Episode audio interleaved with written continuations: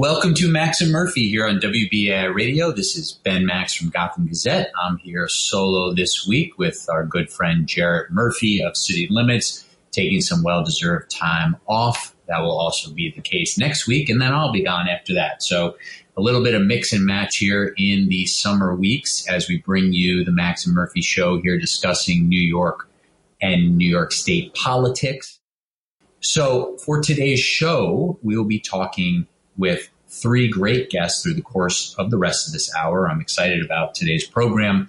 In just a few minutes, I'll be joined by State Senator Julia Salazar, who represents a big swath of Brooklyn in the state Senate. She was elected to the seat just a couple years ago and is finishing up her first term. She just won her Democratic primary to what looks like uh, will mean be reelected to the state Senate.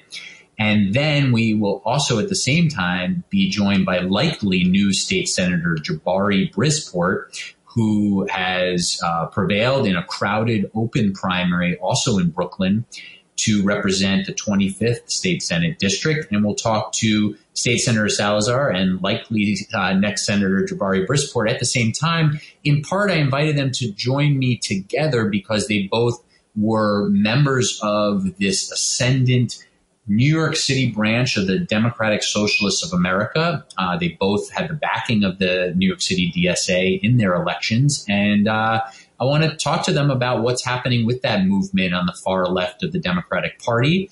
They are both Democrats, uh, and and hear their agendas for how to help New Yorkers, help New York City, help New York State move forward and out of the crises that we are facing here. And the crises are many.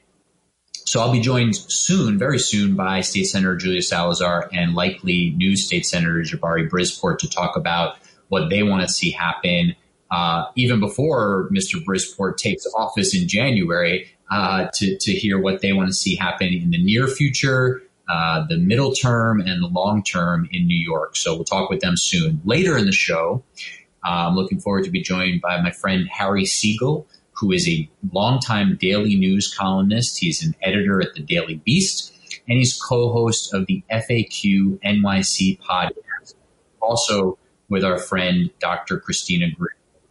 So I'll be joined by Harry Siegel later in the show. He will talk about some of his recent daily news columns about the void of leadership in New York City. Uh, Harry has been writing about how Mayor Bill de Blasio has not been putting forward the types of plans and visions for New York City that are needed in this moment, among other things. And so Harry Siegel of the Daily News, Daily Beast, and FAQ NYC podcast will join me later in the show. If you are coming back for Harry, that'll be around 5.35 p.m. But of course, you shouldn't go anywhere because I will be joined momentarily by State Senator Salazar and likely State Senator Brisport. So, what we're going to talk about with all three guests today, though, is the crises that New York City and New York State are facing. And as I said, they are many. We are still dealing with a pandemic. We're still we're still dealing with a public health crisis. And what folks sometimes are missing right now is a lot of the conversation has shifted to reopening of the economy, the unemployment crisis, reopening of city schools, is that we are still dealing with hundreds of people getting infected with COVID 19 every day, testing positive. We're also uh, shouldn't take our eyes away from the fact that we have thousands of people who are still recovering from having had the virus. The, the folks fortunate enough to see it through and not succumb to the virus that has taken tens of thousands of New Yorkers. And those uh, people continue to need health care. They continue to need mental health care. There's people who did not have the virus or do not did not have a rough course of it that will need mental health care as well. And that so that's just one ongoing crisis. We also have the, the economic devastation that the city has uh, is feeling. There's continues to be upwards of 20% unemployment across New York City. There are questions around housing and evictions that uh, my guests in a moment will definitely focus on, both uh, State Senator Salazar and likely next State Senator Jabari Brisport have had a major focus on housing and how to prevent mass evictions when the eviction moratorium does end. And then there are others. I will not continue to go down the list, but if you're listening to this program, you are surely familiar with the fact that there are hundreds of thousands, if not millions, of New Yorkers who are still participating in the city's free food program because otherwise they would go hungry. There are small businesses and large businesses that are going out of business or can't reopen. There is a crisis with the MTA where the transit authority needs to be bailed out again with federal dollars. Otherwise, we could see severe layoffs and reductions in service, just as the New York City economy is trying to come back. There are questions around crime and public safety, of course, as we talked about on the show in recent weeks. And I mentioned education, where there are serious questions around whether school buildings will indeed reopen for blended learning with some in person schooling for the city's 1 million plus students in just a few weeks. And that's been a topic of the day as Mayor Bill de Blasio and the school's chancellor, Richard Carranza, visited a school in Queens to try to look at how the school is preparing for socially distanced reopening, blended learning, kids to be in the classroom every day starting September 10th. And as that was happening today, both the principals union and the teachers union said they don't think schools will be ready for that September reopening and they want in-person schooling pushed back at least a few weeks. So that is going to be a topic to discuss further soon. Our guest on the line now is Harry Siegel, who is a longtime daily news columnist writing important pieces on the crises facing New York City and the lack of leadership out of City Hall and other parts of city government. Harry is also an editor at the Daily Beast and co-host of the FAQ NYC podcast with our good friend Dr. Christina Greer uh, and a podcast you should check out and subscribe to if you don't already. That's FAQ NYC. Harry, thanks for joining me. Uh, how are you today? Hey, man, I'm I'm doing good. Thanks for having me. Sure, sure. Thanks for joining me. And let's um let's jump right into what I was just finishing up with with State Senator Julia Salazar and uh, I don't know if we can call him quite yet Senator-elect Jabari Brisport, but very likely next Senator Jabari Brisport, both from Brooklyn, from the DSA slate. What do you make of the sort of changing dynamics of New York City politics? Where are we in this sort of leftward movement? Um, and you know, what do you what do you think it means? I, I think we're frozen. Um, this was a big wave election in New York this year. Um, and uh, Jabari Brisport is part of that, of course. Uh, Julia Salazar was part of the uh, the last wave. This has been building, um, but they're talking about these different revenue sources and about uh, rapidly gentrifying neighborhoods. You know, at a moment when suddenly much of the city is out of work. The city has a nine billion dollar growing revenue hole. The state has a thirteen billion dollar and growing revenue hole. Not all of that is going to be filled with any one tax on, on the rich, be that a billionaire's tax or a pied a terre tax or whatever else.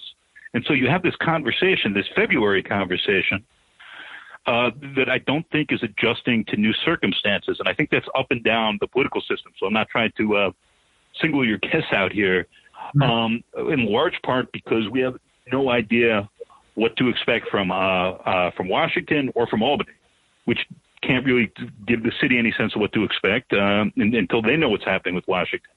So it's like an equation with too many variables, at least through November, and that makes it very hard for people to acknowledge new realities. And so I feel like that conversation is just continuing as though uh, the economic circumstance and, and the, the broader life of the city hasn't just undergone this radical change in a moment of great uncertainty. And, mm. you know, that, that seems very off putting to me but I, I don't know what to expect representatives to say at the moment. Like everyone else, there just is not enough information.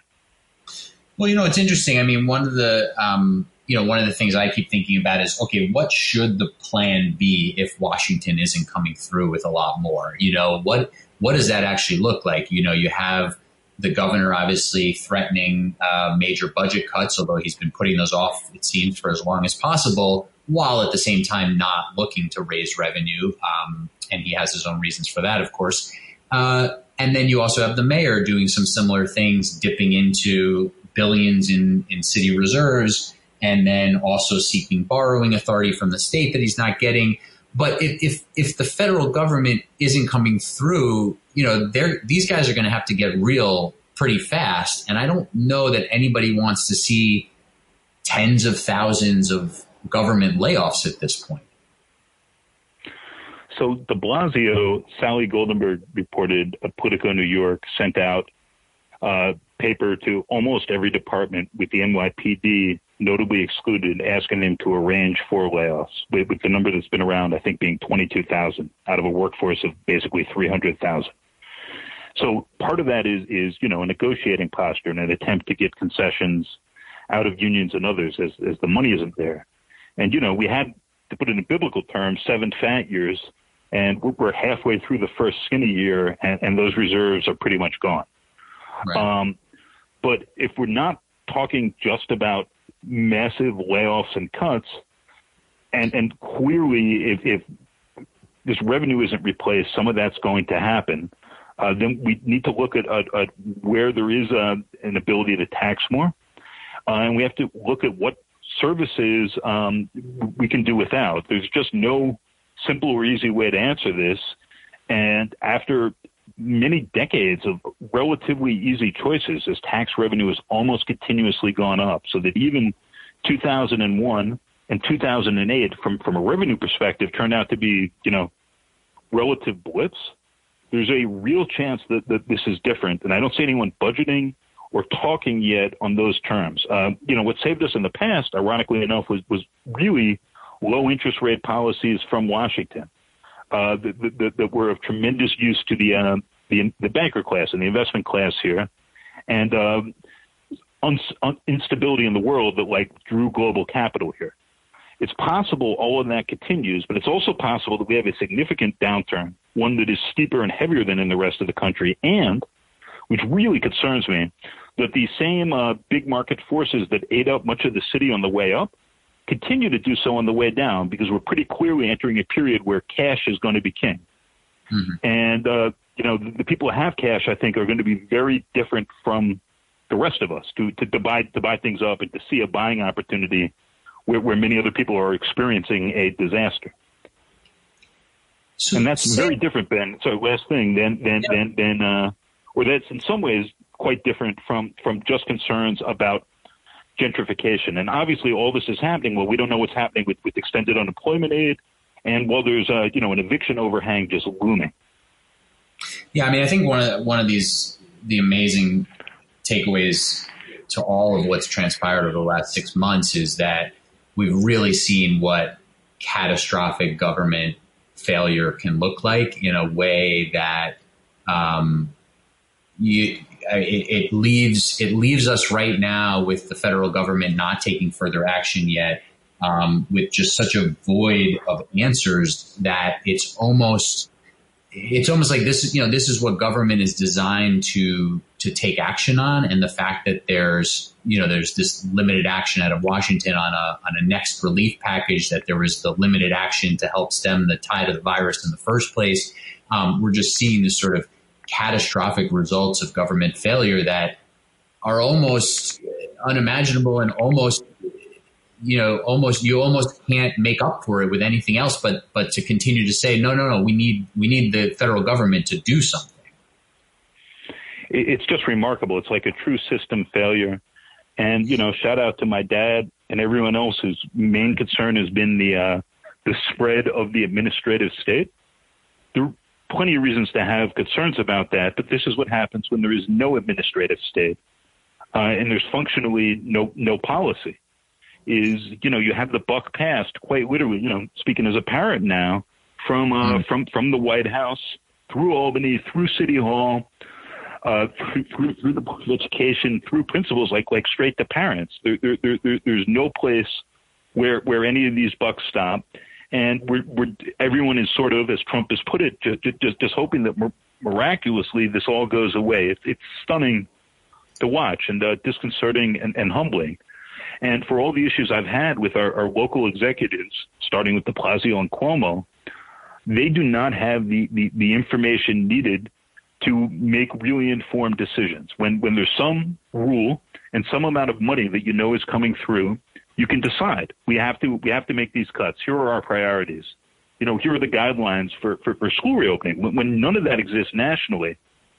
Um, and with Trump, that could change at any minute. Uh, so, right. so suddenly there can be a tremendous push or an executive order or whatever else. Uh, th- this is an impossible way to, to, to make coherent policy or, or, or, plan. So, but at the same time, you know, I, I don't at all want to give you or anybody else listening the impression that Mm, I'm saying, you know, it's the federal government or nothing, because as you're getting at, you know, the next thing is when the federal government is failing, it comes to the state, it comes to New York City, and the leadership of the state government, of the city government needs to step up. And you've been writing, you know, some very interesting things about that. Say, you know, what are you seeing from the mayor and what's the, I mean, what's the, what's the alternative vision? I mean, one of the, one of the wild things that I keep seeing is that the mayor now at his press conferences has this little card next to him about the number of days until election day. And every time I see it there, I can't believe that he's doing that. It's like, he's putting up this signal to everybody that that's what really matters is an election that's months away with win- a winner maybe in Joe Biden that takes office in January 20th and I and I can't believe the signal that he's sending there while he continues to as you say pass the buck. So you know, I, I, my my view is pretty clear like th- this mayor is pathetic and not really up to the task at hand. Um, David Dinkins was often criticized for, for appealing to Washington instead of making difficult decisions on his own, I think sometimes unfairly. Uh, this mayor, who of course ran pathetically for president earlier this year, uh, is just openly doing that. His um, his spokesperson today uh, just told uh, billionaires to quote kick rocks, yeah. and declared the working people of New York City have a champion. Uh, if only mm-hmm. uh, that, that that were so, and there was some coherent vision that would be helpful. But the mayor hasn't provided that. Before I pick on him too much, it's notable that none of the people looking to replace him, the declared and uh, presumed candidates, at this point have offered a fully coherent vision for that. So clearly, this, this is difficult to do. Like, look, politicians want to appear to be leaders and they're reluctant to do too much leading because one, people don't necessarily follow, right? When, when you announce things are shutting down or things are reopening, you actually you, you have very limited mechanisms to actually make that the case. Um, and two, again, there, there just too many. Too, there is just too much uncertainty in this equation. But it is tremendously disconcerting to see this crisis playing out with nobody offering a uh, a vision for what should come next. Uh, de Blasio, to the contrary, keeps just saying New York's got out of crises before and bringing up 9 11 and 2008. And New Yorkers are tough, so don't worry about it. The, the passive voicedness just being remarkable. He's not saying, here's how we get out. Here's what the city looks like on the other end. He's just saying, we will. Um, and that's very sad from somebody with the uh, with the power and the tools he has. And it's even sadder, frankly, from the people hoping to replace him who are hedging their bets and don't see any reason to offer any of this now at a moment when the city is starving for it. So, what specifically are we looking for from the mayor? You know, I mean, this is something where I find myself watching these briefings every day, and I'm just astonished by how often he says, you know, we'll have more to say on that in a couple of weeks, and those plans are in uh, development. He said something this morning that really astonished me about, you know, you will start to see some things this fall about our long term, you know, recovery plans. So all this stuff that we're getting at here. But what do we what do we really need to see from him, or as you say, perhaps you know one of the people that wants to replace him? Although you know I'm I'm pretty hesitant to sort of move the the lens off of the mayor who has the power right now. Um, you know, what do you, what do you put at the top in terms of the most pressing things that we're not getting from him that we need? The, the, the first thing I want to see personally is much less of him. Um, these daily briefings are not actually providing important information about the virus, which for the moment at least is under some control in New York and is the nominal reason for that. And I, I think he takes, as others have, including Cuomo and Trump, like a, a certain thrill in having all of this focused TV time. Um, I, I, think daily briefings are, are, a huge mistake, and, and they expose all, all, the plans you haven't fully thought through. and sort of require you to deal with them on on a daily basis and things that, that can and sometimes should take take weeks to to work out. And then you should be able to say, I have a full plan, here's what it is. And then pause a month later say we started implementing this plan. And six months later be able to track what's happened with it. Uh, time frame varies obviously according to the plan, but but but the insistence on doing this daily I, I think is uh, is harmful and and indicative of somebody who really is much more concerned with message control than mission control. Like I'm so old, I remember when the disease detectives were going to save us. Right. And you know, those have now been replaced by by by the test and trace army. Uh, you know, as, as he keeps sort of going for the, those sorts of images. Mm-hmm. And uh, you know, at some point that that may shift again. Rebrand who that army is and what's it what what it's done. Um, I just don't see a uh, focused administrative competence, and I actually think there's a tremendous non-ideological appetite for that, um, which may explain Kathryn Garcia's reported interest in running for mayor. She's the sanitation commissioner who also has been De Blasio's go-to person for for pretty much every uh, complicated circumstance, you know, in need of fixes um, and is, is one of the only people who's, who's sort of impressed with her administrative abilities, you know, during this administration. Right, and I, you know, in our last minute here, I mean, I think that obviously ties this all ties into this race to replace him. But you know, I think just like you know, De Blasio has this sign about the election in in eighty plus days. You know, I, I don't think in New York City we can have a sign up that you know is telling us how long till we get a new mayor. Right, we need this mayor to to perform differently. Um, this mayor, uh, this mayor needs a 450 days or whatever it is sign saying, "I have this vision for a fairer and more equitable city, one that working families can afford to stay in, and here's how I'm going to do my best to sustain and even expand that in the midst of all this." That that that is what I think everyone would like to see, and is disappointed daily in not seeing. Mm-hmm. And lastly, um, on the schools reopening, is there something in particular, whether it's as a parent or more, you know, in your in your role as a, a columnist and observer of the city um, and the mayor, is there something you think is missing in this in this equation, this conversation? Is is is this just a fool's errand because we're going to wind up shutting all the schools down even if we reopen them? I would have liked to have seen more competence from Carranza on this. I would have liked to have seen a deal with the unions farther along before making the announcement schools were going to open. Um, and I would have liked there to have been more centralized rulemaking about what an opening would look like and how, rather than pushing almost all of that down to individual principals. That's a really good list in, in 20 seconds, Harry. I appreciate that. Um, Harry, thanks for, for joining us and, and sharing some of those thoughts. And everybody should, of course, read uh, everything you're writing at the Daily News. Uh, but thanks for, for coming on.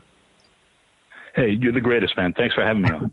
All right. That was Harry Siegel of the Daily News and the Daily Beast. And he's also a co host of the podcast FAQ NYC.